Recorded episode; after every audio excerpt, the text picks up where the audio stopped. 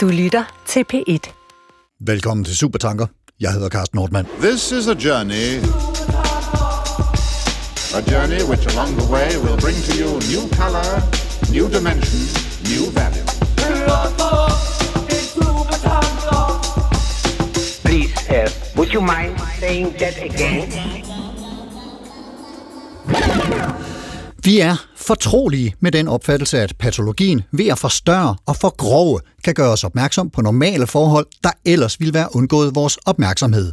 Hvor den viser os et brud eller revne, vil der normalt være en struktur til stede. Ordene er Sigmund Freuds, og de står at læse i Den psykiske personligheds bestanddele fra nye forelæsninger til indføring i psykoanalysen fra 1932, og Freud fortsætter.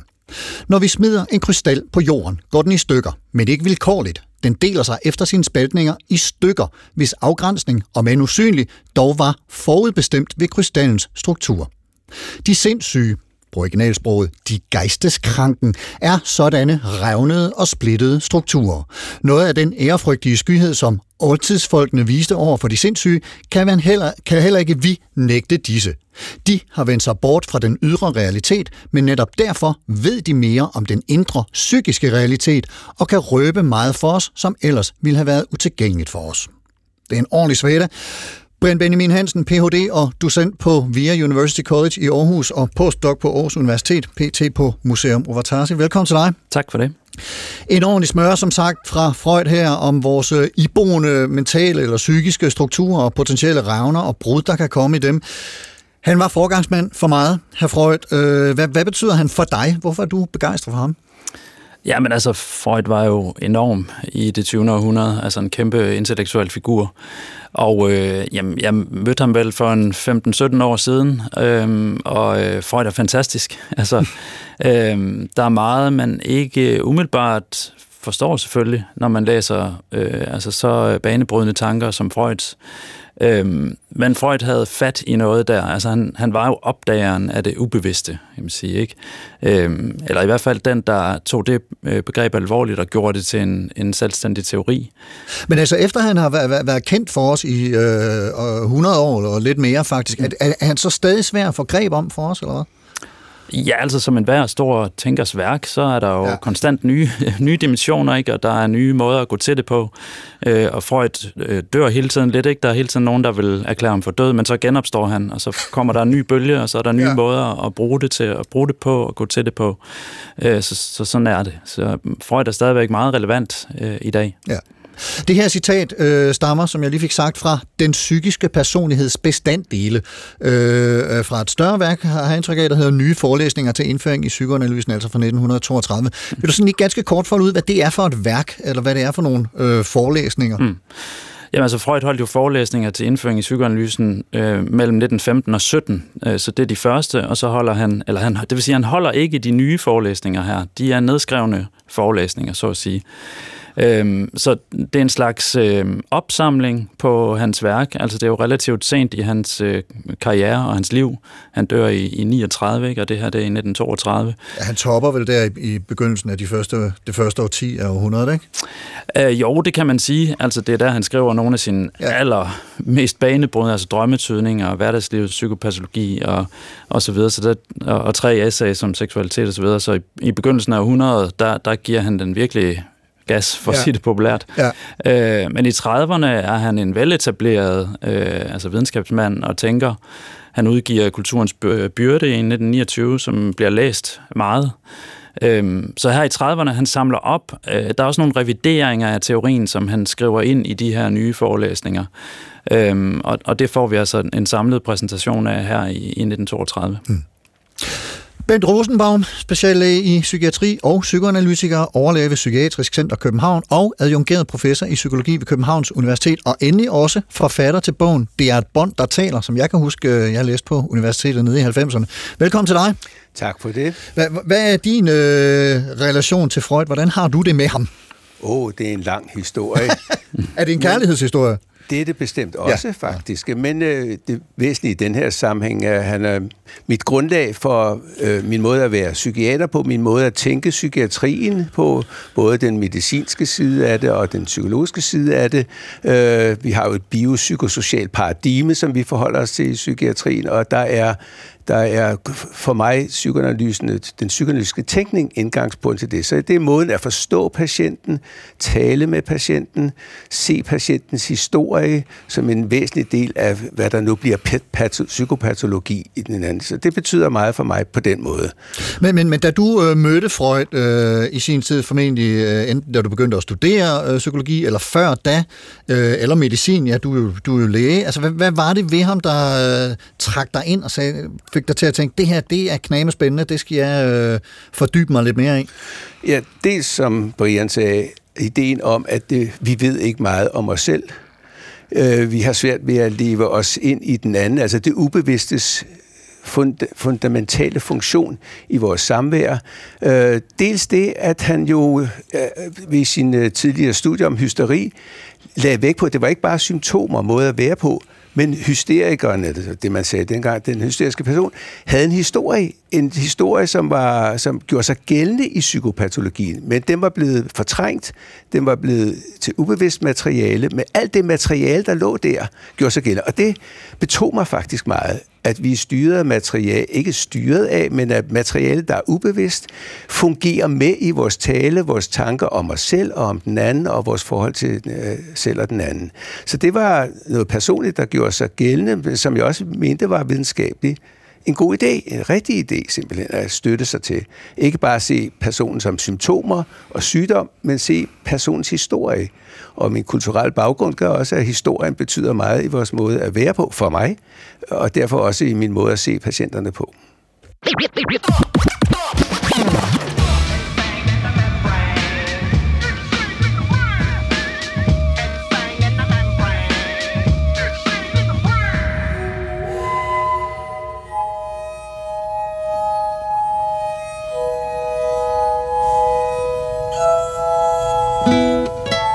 Jeg kan være overtossen, så kan du være overlægen. Nogen er muligvis stødt på kunstmaleren Overtassi, som han kaldte sig fra en gang i 1930'erne. Pudsigt nok cirka samtidig med vores Freud-citat. Overtossen, som gennem sin væren og sit virke var med til at give indsigt i brud og revner, i psykoser og psyke.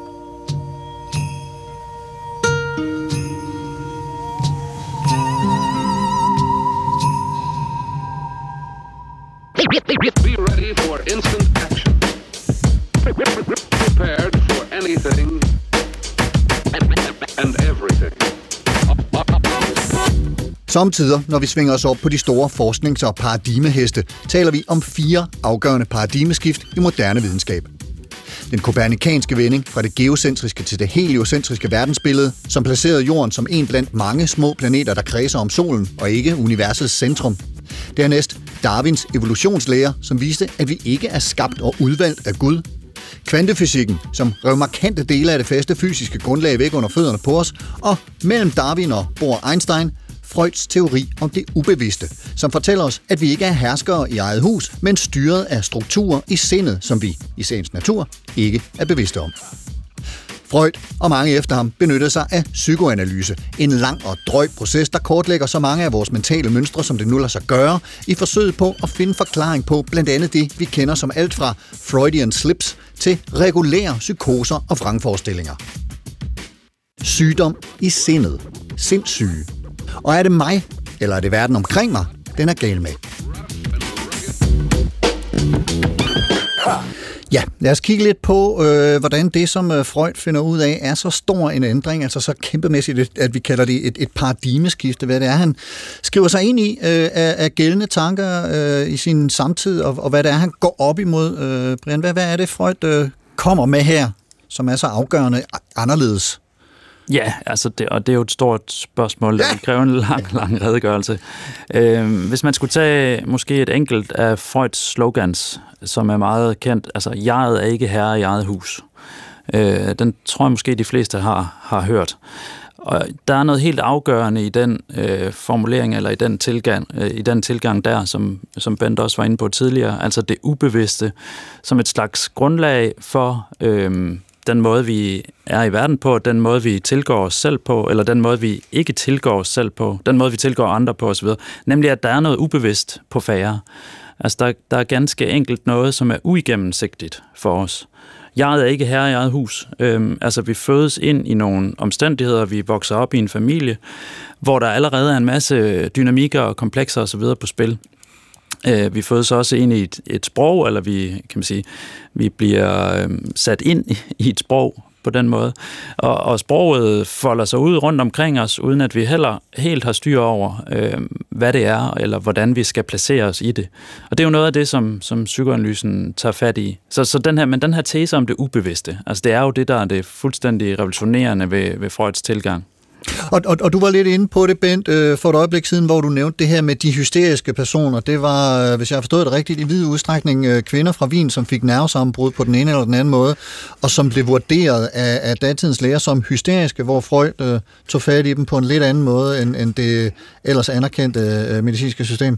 Ja, han var jo i 1880'erne hos Charcot i Paris, Saint Salpêtrière Hospital, og lyttede til Charcots fremstilling af øh, med, med mennesker med hysteriske symptomer, og som du siger, ofte kvinder. Øh, og især hans, øh, øh hans øh, yndlingspatient Blanche, som øh, blev fremstillet på et berømt billede, og hvor i øvrigt Per Olof Enqvist har skrevet en glimrende bog om Blanche og Marie, så var det Marie Curie, og Blanche, det er Charcots yndlingspatient. Og det, som Freud så lytter sig frem til, det er, at det ikke er nok med bare at lytte til symptomerne. At der er en historik, indskrevet i psykopatologien, i symptomerne, og at det er vigtigt at forstå den historik. Øh, øh, øh, den historik. Og det han så først hæfter sig ved, at der må være sket noget voldsomt øh, seksuelt traumatiserende, et eller andet overgreb i barndom, det er hans første hypotese. Men han ændrer hurtigt hypotesen til, det er måden, vi bearbejder det, der nu måtte være sket i vores barndom, det voldsomme eller det mindre voldsomme, det er måden, vi bearbejder det på, der skaber en struktur i vores måde at forholde os til sig selv på. Altså, så det er selve fantasiens bearbejdelse, og det er det, der egentlig er psykoanalysens grundlag. Resten, det er den den måde, vi bearbejder vores traumatiske, vores almindelige opvækst på.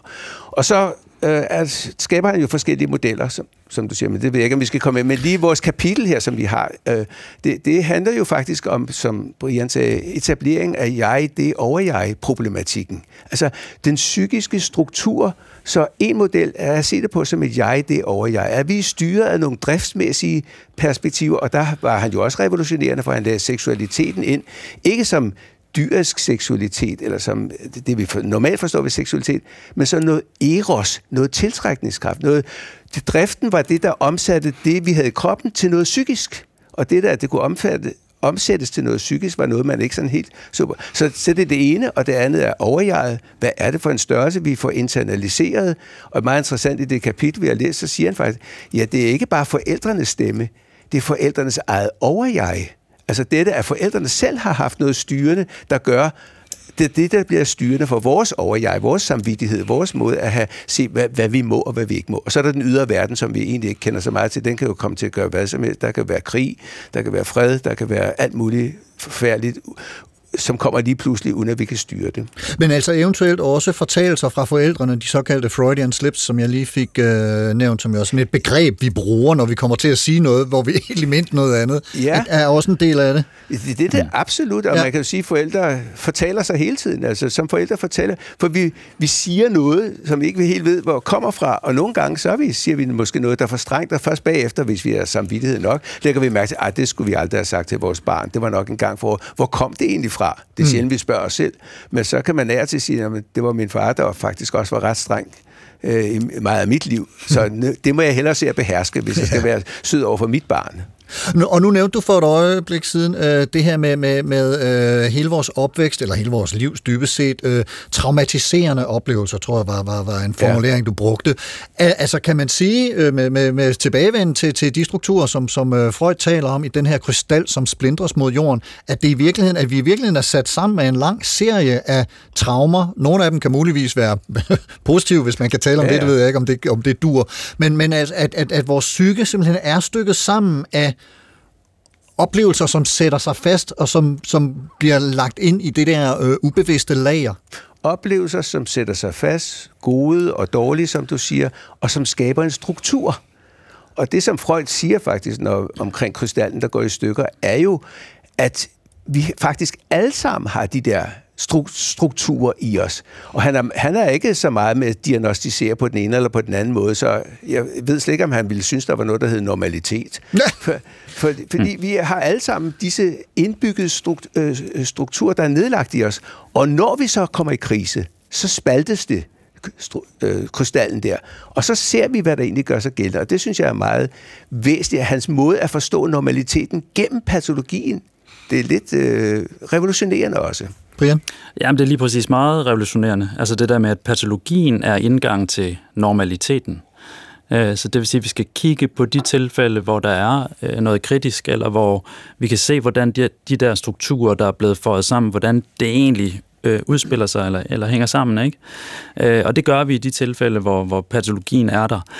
Og, og hvad er så det patologiske der? Ikke? Altså for Freud er det virkelig et bredt øh, spektrum. Øh, jeg tænker også på øh, drømmetydning. Altså, ja. hvor jeg tror faktisk, Freud bruger metaforen om at krystallisere også i drømmetydning. Altså det her med, at en drøm krystalliserer omkring et eller andet, som vi er i gang med at tænke. Og vi er alle sammen i gang med at tænke hele tiden, som de neurotikere vi er. Ikke? Altså gør, du, gør jeg det rigtigt? Øh, er det sådan, man, man skal være? Er det sådan, man skal opføre sig? Er det sådan, man skal opdrage sine børn? Og de ting, de vender tilbage i drømmene, og de krystalliserer, det vil sige, de, de skaber et lag af forskellige associationer, øh, forskellige forestillinger omkring noget, som vi aldrig helt bliver færdige med at tænke. Så det er en krystalliseret struktur, så at sige. Ikke? Og de, de krystaller, eller den måde at være øh, til stede på, det bærer vi alle sammen rundt på. Øh, og det, det er ligesom, det er igen der Freuds sådan afgørende opdagelse ligger. Ikke? Der, så der er en fundamental solidaritet også mellem det gale og det normale. Mm. Og Freud vender endda, kan man sige, øh, altså serveretten, så det er det gale eller det patologiske, som vi skal bruge som indgang til at forstå, hvad vi egentlig er for nogle væsener. Mm.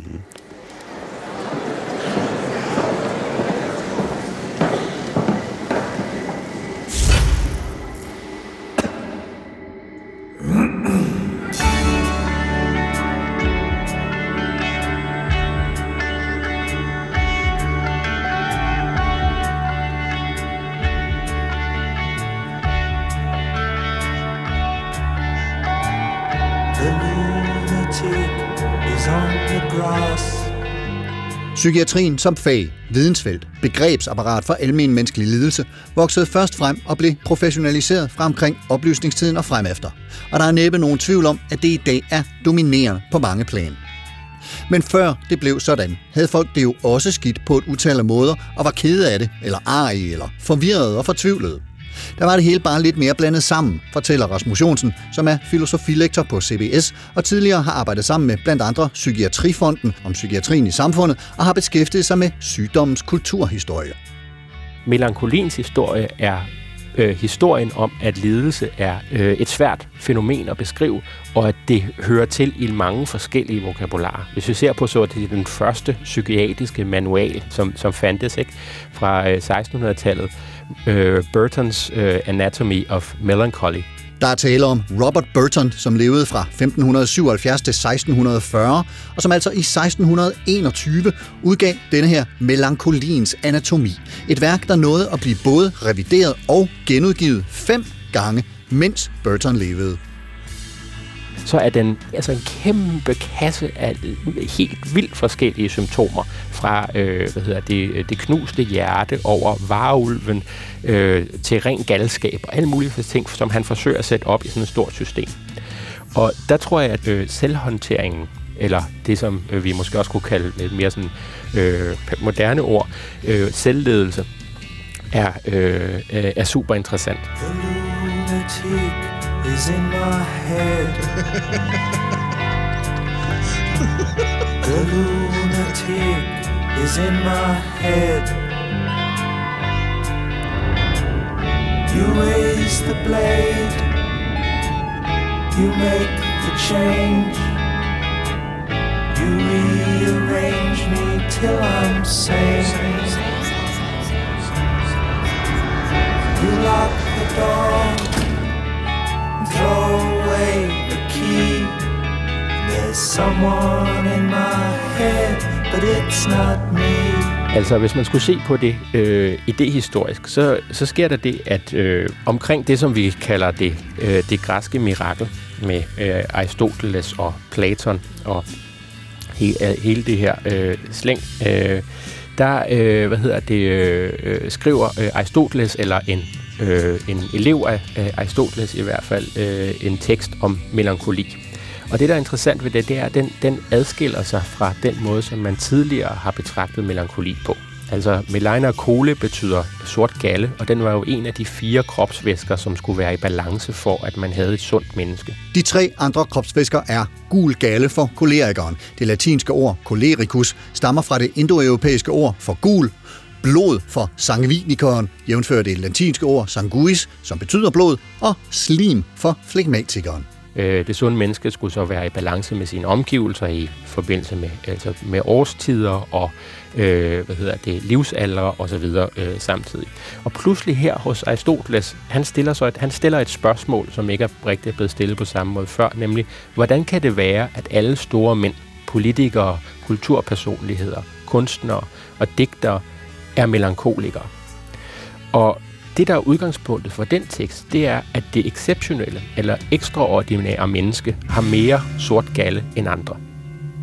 Det vil sige, øh, øh, det er et menneske, som særligt skal sørge for at passe på sig selv, øh, men øh, som også ved, hvis personen passer på sig selv, kan opnå øh, det exceptionelle her i verden.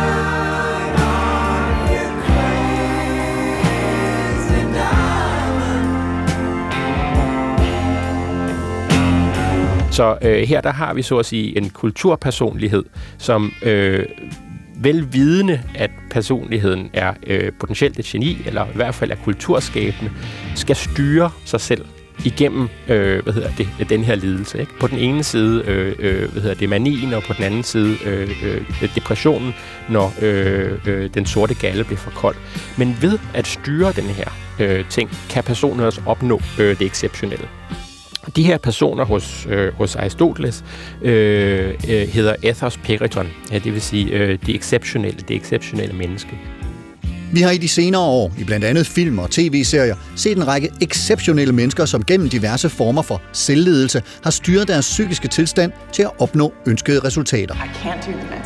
CIA-agenten Carrie Matheson fra serien Homeland, som er bipolar, kriminaldetektiven Sergej Noren fra Broen, som angiveligt har Aspergers, Walter White fra Breaking Bad, som er psykopat, for slet ikke at tale om alle superheltene, for eksempel Avengers. Altså, hvad Iron Man, The Hulk, Thor, Doctor Strange eller Wanda Maximoff bokser med, det kan vist også indskrives i et eller andet psykiatrisk system. Og med de her tv-serier, øh, og den måde, som vi bruger øh, det her sprog, øh, melankolien, om vi vil, det kliniske sprogs, øh, sygdommens sprog på i dag, der er den her forestilling om, at man kan styre sig selv igennem sin sygdom, og så skabe noget storartet. Øh, den er generaliseret til at gælde os alle sammen. Vi får lige pludselig sådan en, altså en demokratiseret øh, ekstraordinaritet, hvis man kan sige det sådan. Ikke? En de- demokratiseret forestilling om det exceptionelle menneske. Og den, den hører jo også med på det, øh, på den her øh, hvad hedder det, øh, afstigmatisering. Altså, hvis jeg begynder at bruge de kliniske diagnoser øh, om tilstanden, som egentlig handler om, øh, øh, om at lede mig selv, så øh, begynder jeg også at kræve af min, øh, min omgivelser, at de skal gøre det samme. Og en af de ting, som jeg kan være bange for i det her, det er, at vi begynder at stille øh, selvledelseskrav til øh, folk, som øh, lider så meget af psykisk sygdom, så det ikke er det, øh, de kan.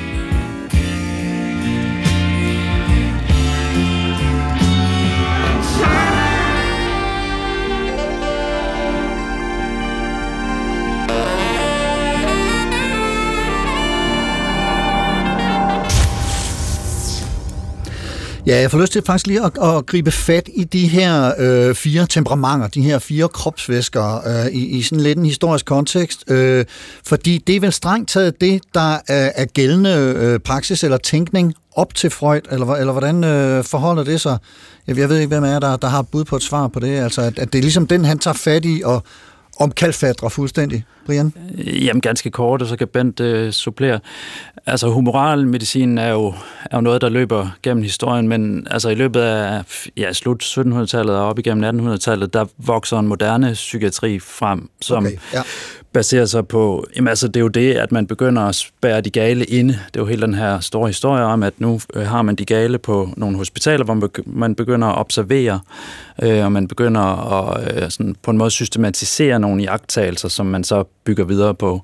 Freud var elev af Charcot, som Bent siger. Charcot var nervelæge og neurolog, altså undersøgte, øh, hvordan hjernen hænger sammen osv. Ikke? Øh, sådan, øh, var en pioner inden for det felt, så, så der er allerede sket øh, på det her tidspunkt før Freud en sådan videnskabelig gørelse i en mere moderne forstand af, af området. Så han står ikke direkte på skuldrene af de fire kropsvæsker her? Nej, Nej. men jeg vil sige, at det er faktisk interessant, ikke? fordi de fire kropsvægter har jo det der flydende ved sig, og at man er, man er udleveret til noget, der er flydende inde i kroppen, og det vil sige, altså jeg forbinder det med sådan en mere romantisk tanke, hvis man endelig skulle sige det på den måde, ikke? at vi er udleveret til det der flydende, lidende væske der, ikke? Hvor øh, for Freud, der er det ikke kun det, det patetiske i den forstand, eller det flydende, det er jo også det krystallinske. Vi har fat i krystallen her. Det er det, som er logos, det er det, som er sprog. For Freud er det et krydsfelt mellem øh, patos og logos, altså psykopatologi kommer af, at der er noget, vi lider af, men det er noget, vi også i talesætter. Det er noget, der findes i vores øh, sprog, i vores kultur. Så det er ikke bare et spørgsmål om, at der er nogle væsker eller et eller andet. Ikke? Det, er, det er noget, der ligger i selve den måde, vi, øh, vi opretholder vores øh, sprog, vores rationalitet på. Det er der i, kan man sige, det ubevidste øh, ligger, eller det irrationelle ligger. Og der fik du på meget elegant vis øh, trukket os øh, tilbage i, i uh, citatet fra Freud her, fordi jeg, vi skal prøve at kigge lidt på, hvad det egentlig er, han fortæller os, Sigmund Freud, med, med, med det her citat. Bent, måske vil du lægge for øh, i, i forhold til øh, den her analogi, han laver med krystallen, der splindrer efter nogle øh, forudbestemte øh, strukturer, og som dermed giver os indsigt i, hvad der er inde bag skallen, så at sige. Hvad, hvad, hvad er det, øh, Freud siger til os her? Ja, altså han siger det, som vi har sagt før. Altså, vi har alle sammen psykiske strukturer, som i princippet kan indeholde patologiske elementer, når vi kommer ud i krise.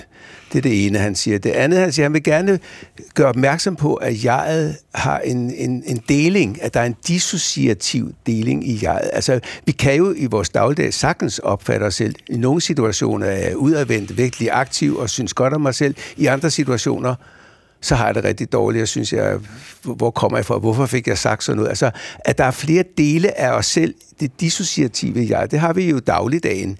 Men man har det også især i den psykotiske problematik, for der er en spaltning, som han øh, gør opmærksom på, øh, således at dele af jeget har svært ved at forholde sig til yderverden, får det, der hedder et realitetstab. Det taler han om i 1924, øh, realitetstab i neurose og psykose. Øh, det er det ene, han forholder sig til.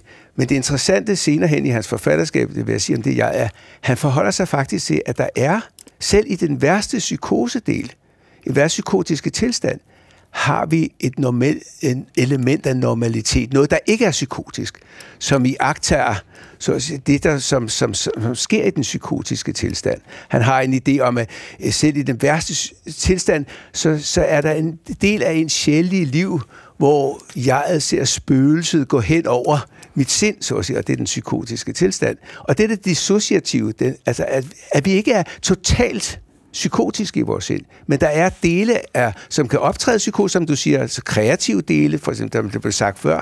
Øh, øh, mange kunstnere har jo, bruger deres konflikter som en kreativ element til at skabe kunst.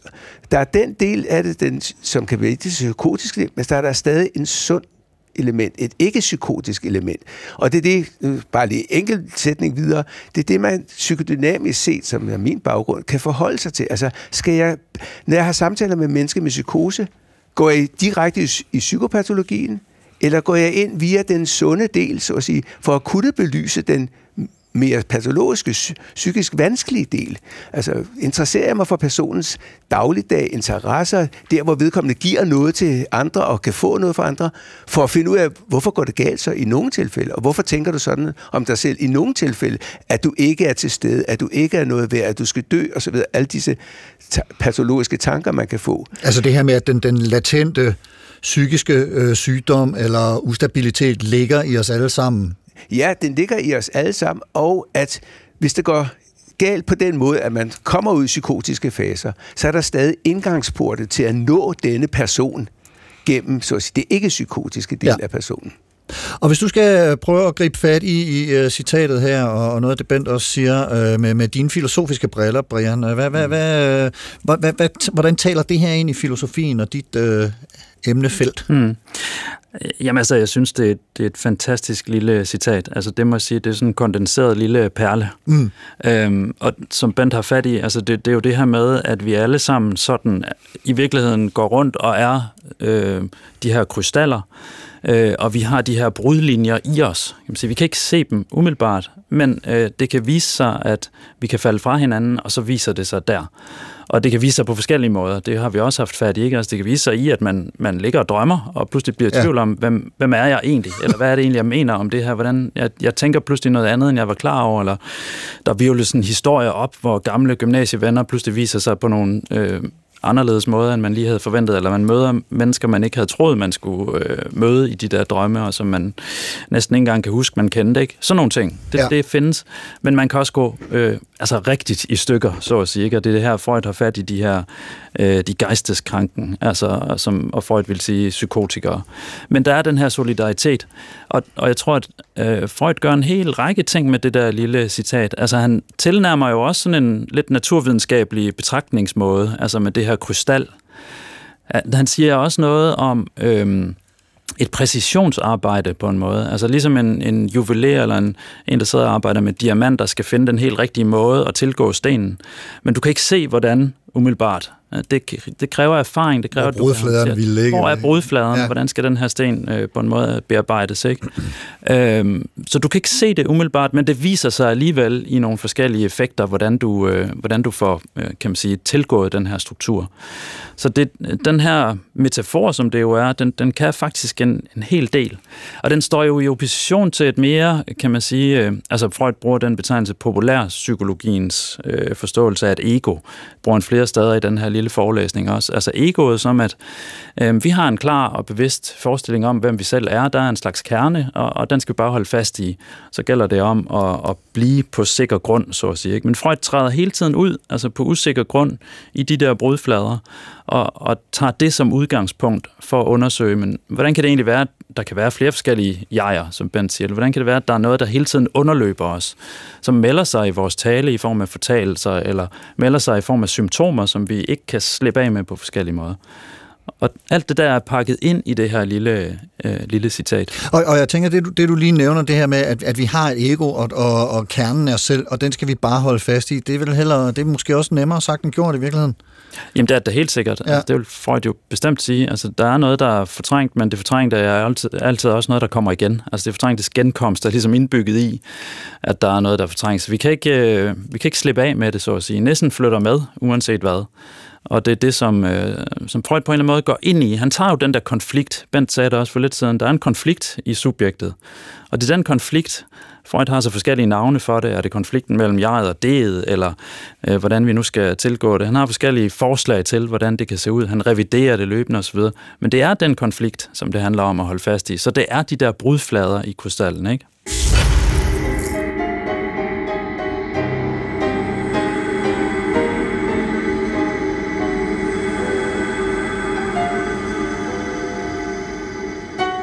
And we both know I'm not here because I'm crazy. I'm here because they don't know where else to put me. No one said you were crazy. Well, no one had to. I'm in a fucking psych ward.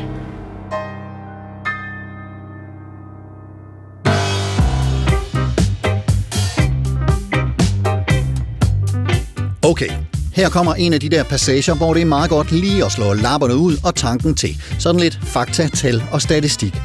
For hvis man slår et smut omkring psykiatrifonden.dk, så kan man få et rimeligt godt overblik over både det gældende vokabular, en række diagnoser, hvad de indebærer og hvor udbredte de er. Under en paraply, der hedder, at psykisk sygdom er helt normalt, og så kan man jo spekulere over, hvad der ligger til grund for det. Altså, at det er så normalt, at cirka hver tredje af os på et eller andet tidspunkt i livet vil opleve psykiske problemer eller symptomer, som har en diagnose. Under den overskrift kan man læse nærmere beskrivelser af, og ja, ramser op fra siden. ADHD, angst og stress, autisme, bipolar, borderline, demens, depression, gaming disorder, misbrug, personlighedsforstyrrelser, selvskade, skizofreni og andre psykoser og spiseforstyrrelser. Under sidstnævnte finder man anoreksi, tvangsoverspisning, bulimi, ortoreksi, som er en sygelig besættelse af at spise sundt, og SED, Selective Eating Disorder, hvor man har ganske få madvarer, som man kan spise. En form for ekstrem kredsenhed i en grad, så det altså er sygeligt. SED hænger jo ofte sammen med angst. Did you stop taking your meds? På den lange liste over ord fra fagterminologien hæfter mig ved ord som anhedoni, som er glædesløshed, afbleget følelsesliv. Dyssocial adfærd, som er adfærd præget af manglende hensyntagen til sociale normer og forpligtelser og manglende følelse for andre. I can't do the meds anymore. Histrionisk, det vil sige præget af letbevægelige følelser med overdrevne følelsesudtryk og opmærksomhedssøgende adfærd, og terapiresistens, som helt enkelt er manglende effekt af behandling.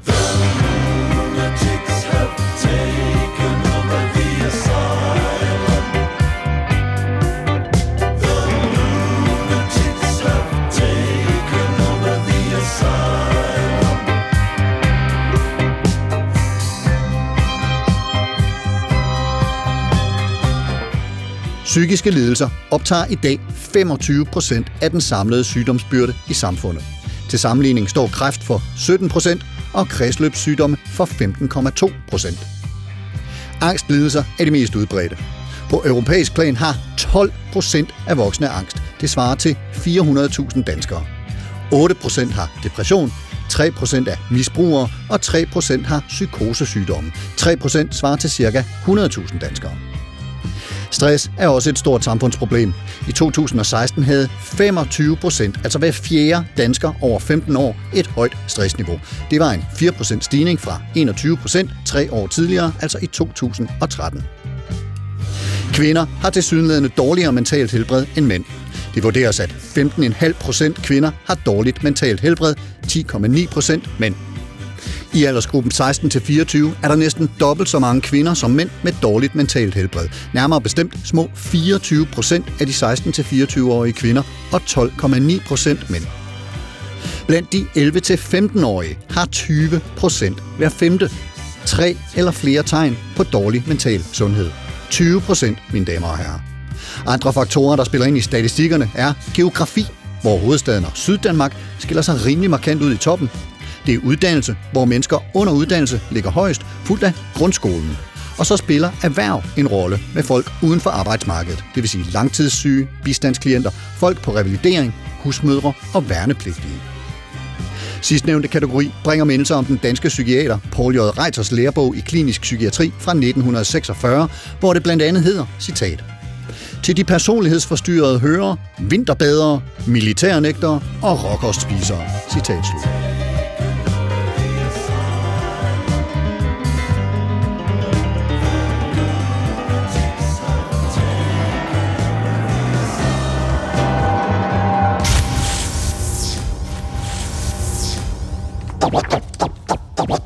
Would you mind saying that again? Vi er fortrolige med den opfattelse, at patologien ved at forstørre og forgrove kan gøre os opmærksom på normale forhold, der ellers ville være undgået vores opmærksomhed. Hvor den viser os et brud eller revne, vil der normalt være en struktur til stede. Når vi smider et krystal på jorden, går den i stykker, men ikke vilkårligt. Den deler sig efter sine spaltninger i stykker, hvis afgrænsning, om end usynlig, dog var forudbestemt ved krystallens struktur. De sindssyge er sådanne revnede og splittede strukturer.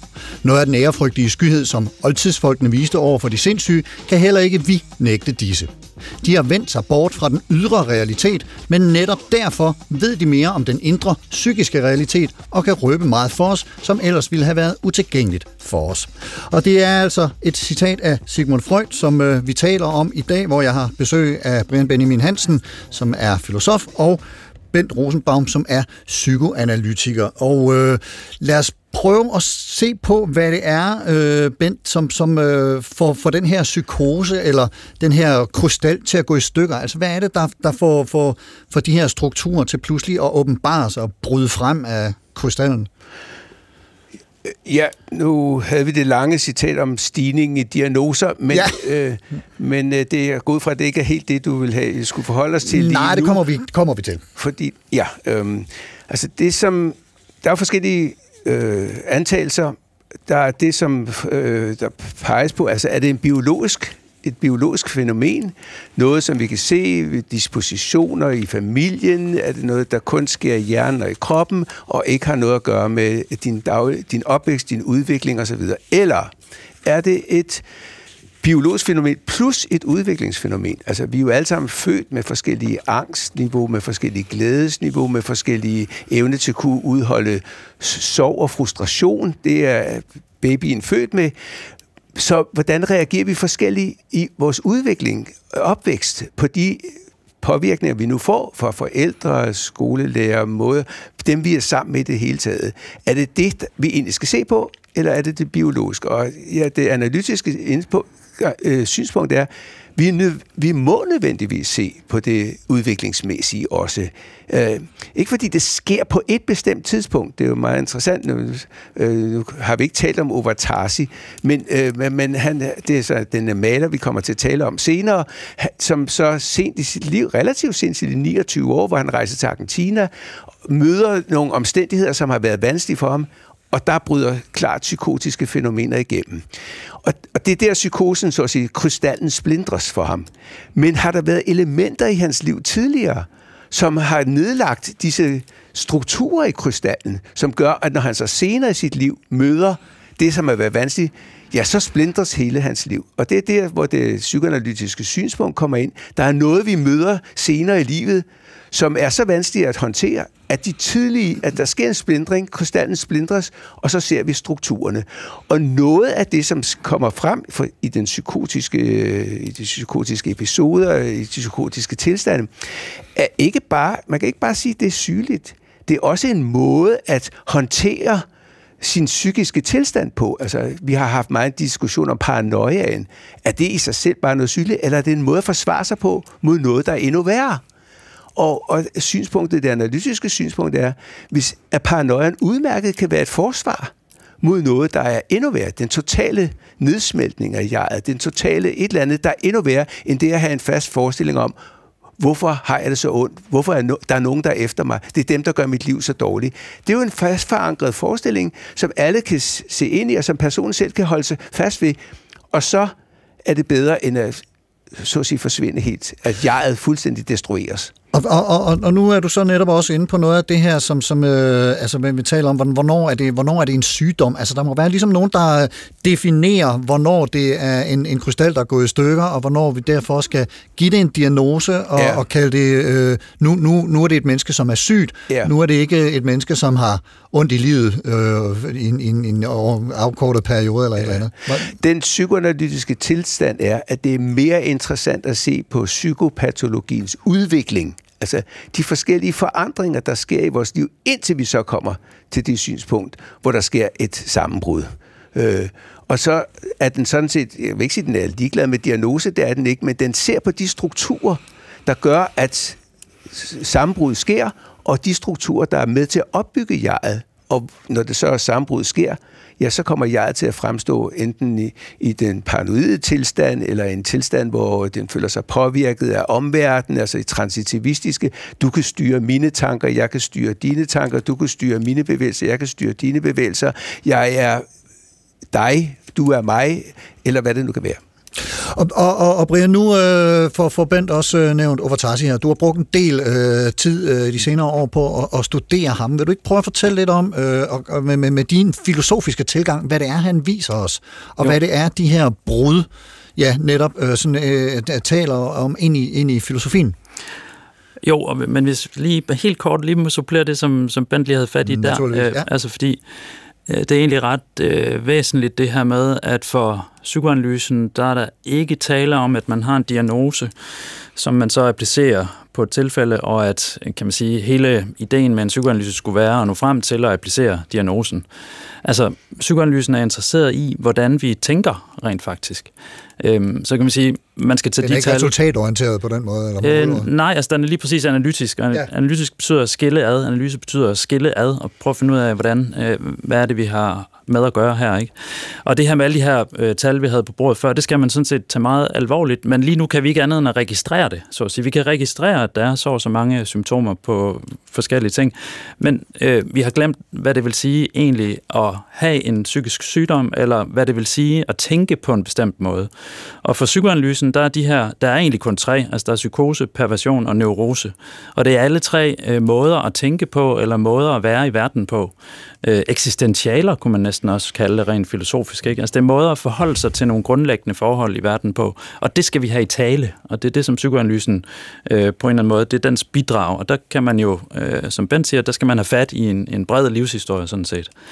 Og det, som er så, for at tage et fuldstændig spring, det som er så interessant ved Overtasi, Jamen det er, at her får vi udfoldet sådan et liv, hvor vi får adgang til nogen, altså til den her splindrede krystal, men hvor Overtasi stadig taler til os, altså og viser os, kan man sige, eksistensens splittede grundlag.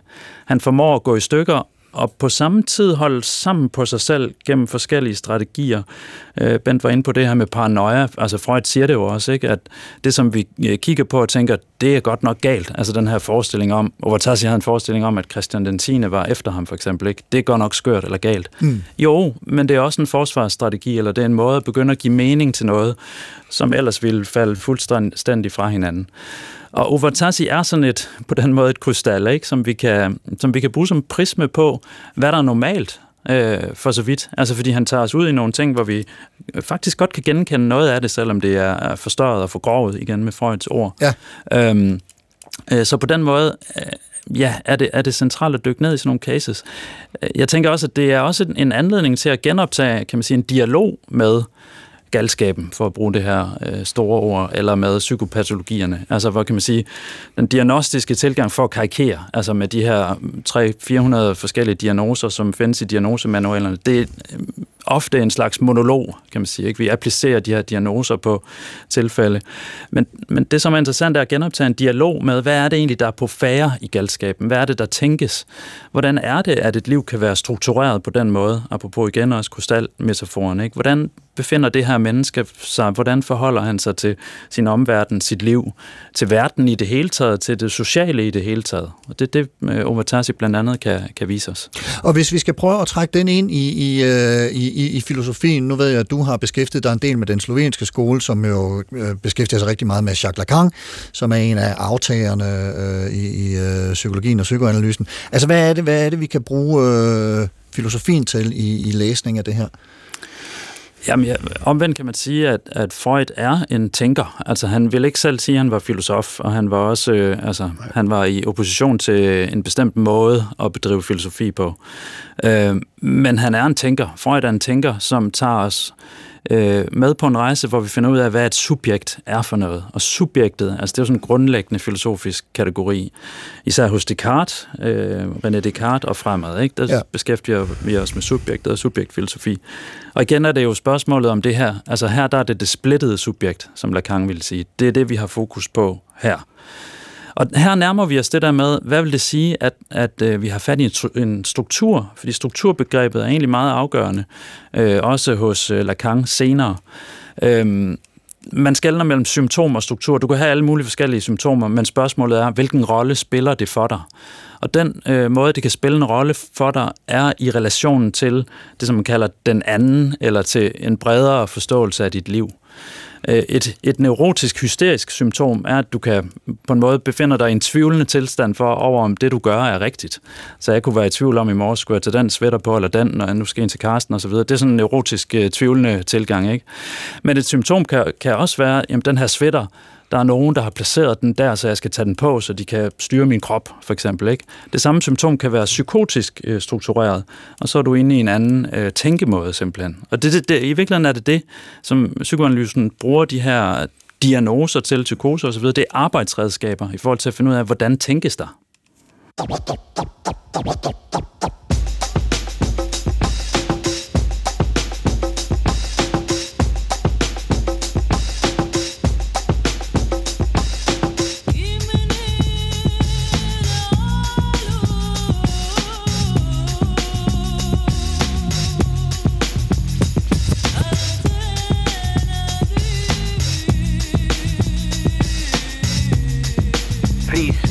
Would you mind saying that again?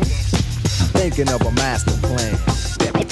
Supertanker, Bent, Brian, Karsten og Sigmund Freud og Leto Vatasi. Bent og Brian, vi skal, vi skal prøve på en eller anden måde at, at gribe fat i noget af det her statistik, som, øh, som, som vi lige hørte en del om, og alle de her utallige øh, betegnelser, der er for forskellige former for psykisk syge. Men inden vi lige øh, altså afslutningsvis kommer til det, så kunne jeg godt tænke mig at gribe fat i noget, du sagde, øh, øh, har sagt tidligere, Bent, nemlig, at noget af det, der sker i psykoanalysen, og muligvis også i diagnostisering, det er, at vi gør subjektet til et objekt, og der ligger en eller anden form for hvad skal man sige, paradoks i det. Kan, kan du prøve at, at folde det ud bare ganske kort? Ja, altså mm, på den ene side, så det Freud siger, det er, at vi kan godt gøre subjektet ja, til et objekt, selvom, men psykoanalysen fastholder stadig, at det subjektive oplevelsesfære er fundamental. Og det er faktisk det i henhold til det lange citat med al den diagnostik. Ja. Dette er en objektiv tilgang til subjektet, uden at vi hører subjektets egen stemme. Og det er der, så at sige, hvor psykoanalysen kommer op imod den øh, medicinske diskurs, at den medicinske diskurs mere og mere er funderet på objektivitet, men ikke vil tage hensyn til subjektets stemme som en del af objektiviteten. Og der kommer Freud altså øh, frem. Så alle disse diagnoser, ja, der er jo en stigning i diagnoser, jeg, jeg øh, sagde til dig før vi startede, øh, at, at i, ICD, altså det, det øh, europæiske ICD-systemet, diagnostiske system, tager faktisk først psykiatrien ind efter 2. verdenskrig, hvilket er meget mærkeligt. Der er rigtig mange psykiater, som udtaler sig meget kvalificeret før. Hvorfor kommer det først ind efter 2. verdenskrig? Og når det kommer ind, så er der meget få diagnoser. Der er måske 25 alt i alt. Nu har vi over 300 diagnoser i det amerikanske system DSM, og du har nævnt også en masse, og du ser, at der er nogle der, diagnoser, der hele tiden blomstrer op. Noget, vi sygeliggør, fordi vi udefra set objektificerer det, gør det til et objekt, og kalder det, kategoriserer det. Og, og der er jo også... Ja, undskyld. Nej, og, og det er det, som analysen vil påpege. Det er altså en, en ikke tilstrækkelig indgang til at forstå, øh, hvad psykopatologi er. Og, og der er jo altså også øh, en, en, en ongoing sådan debat om, øh, at det simpelthen tager overhånd. At nu har alle øh, gymnasieelever med respekt for sig selv en eller anden bogstavforkortelse som, som øh, diagnose, og hvis ikke de har, så er de faktisk lidt udenfor. Altså, at, er, der, er, er vi i gang med at ja, patologisere vores samfund øh, ud over, hvad, hvad der er rimeligt? Det sidste vil jeg ikke kunne svare på, men, øh, men at vi er i gang med at patologisere, når der kommer sådan en sygdomskategorisering af mange af vores, af meget af vores adfærd, så er vi i gang med at patologisere sammen. Og hvad det så skal bruges til, det må vi jo så se at finde ud af. Det er klart, at øh, nogen søger hjælp på det, andre bliver behandlet medicinsk på det, andre bliver behandlet, ikke behandlet hvad vi kan bruge til, det, det må vi så se i det lange løb. Men der er en patologisering af, øh, af øh, vores adfærd i samfundet. Brian? Ja, og altså for igen at lave sådan lidt grov skældning, men ligesom for at få det til at fremstå tydeligere. Altså man kan sige, der er i hvert fald en stigende øh, tendens til, at vi kan se, eller vi, vi øh, sådan den medicinske tilgang baserer sig på observationer, hvor vi bliver i stand til mere og mere findele forskellige diagnoser, og der bliver flere og flere, som Bent siger. Ikke? Så vi kan ligesom registrere en masse ting. Og, og det er jo altså det, øh, det sedes regime, ikke? det er evidensregime, det er, at vi, vi kigger, vi observerer, vi, vi laver forskellige underkategorier osv. osv. Det, som igen er psykoanalysens sådan originale bidrag, det er jo øh, lytningen. Altså det at kunne lytte ganske enkelt. Ikke? Altså det at vende, kan man sige, forholdet mellem behandler og patient radikalt om. Altså det er jo sådan Freuds kopernikanske vending. Ikke? Det er ikke lægen, der skal udskrive øh, kuren i den, i den sidste ende. Det er analysanten selv, der skal nå frem til kuren ved at lægen tålmodigt sidder og lytter. Der kan man sige, at psykoanalysen har på den måde heller ikke været super effektiv. Det tager lang tid at komme igennem en analyse, men gestusen er, at det er analysanten, der får lov til at tale. Og jeg synes, hvis jeg bare lige må tilføje, jeg synes, det er et meget væsentligt begreb, fordi vi hører jo i dagens debat, hører vi rigtig mange stemmer om mennesker, der i psykiatrien ikke føler, de er blevet hørt, set, forstået, respekteret på den måde, de nu er som subjekt. De, deres stemme er ikke blevet lyttet til. Og jeg siger ikke, at alle disse kategorier, som vi har i dag, at de ikke skal til, men man skal høre subjektets stemme også. Vi skal lytte til subjektets stemme i ADHD og angst og stress og autisme og hvad det nu er. Det er det, der er hovedpointen i den analytiske tilgang. Så det er en tilføjelse, væsentlig tilføjelse til den øh, psykiatriske medicinske diskurs. Og det var simpelthen øh, den øh, super optankning, vi øh, nåede for i dag. Vi er ved at være på vej mod land. Brian Benjamin Hansen, Ph.D. og docent på VIA University College i Aarhus, postdoc på Aarhus Universitet og PT på Museum Ovatasi. Mange tak, fordi du kom og foldede Freud og psykoanalysen, set blandt andet gennem øh, Ovatasi, ud for os i dag. Velkommen, velkommen.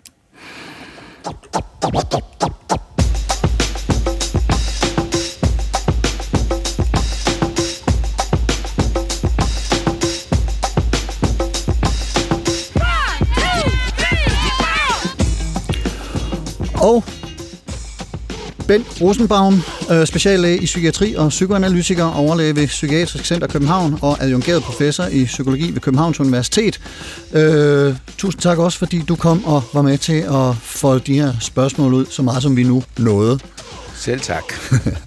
og som altid, øh, rigtig mange, mange tak til dig, kære lytter, for at lytte med. Husk, at man kan høre og genhøre denne her udsendelse i DR Lyd, og man kan se anbefalinger fra Bent og Brian, en musikplayliste, og skrive ris, ros eller kommentarer på Facebook-siden, Carsten Ortmann Radio, eller på mail supertanker Og hvis du kan lide, hvad du hører, så del det med venner og familie, gale såvel som geniale. Programmet i dag var tilrettelagt af mig. Jeg hedder Carsten Ortmann, programansvarlig er Madeline Thorup. Ha' en rigtig god uge og på genhør.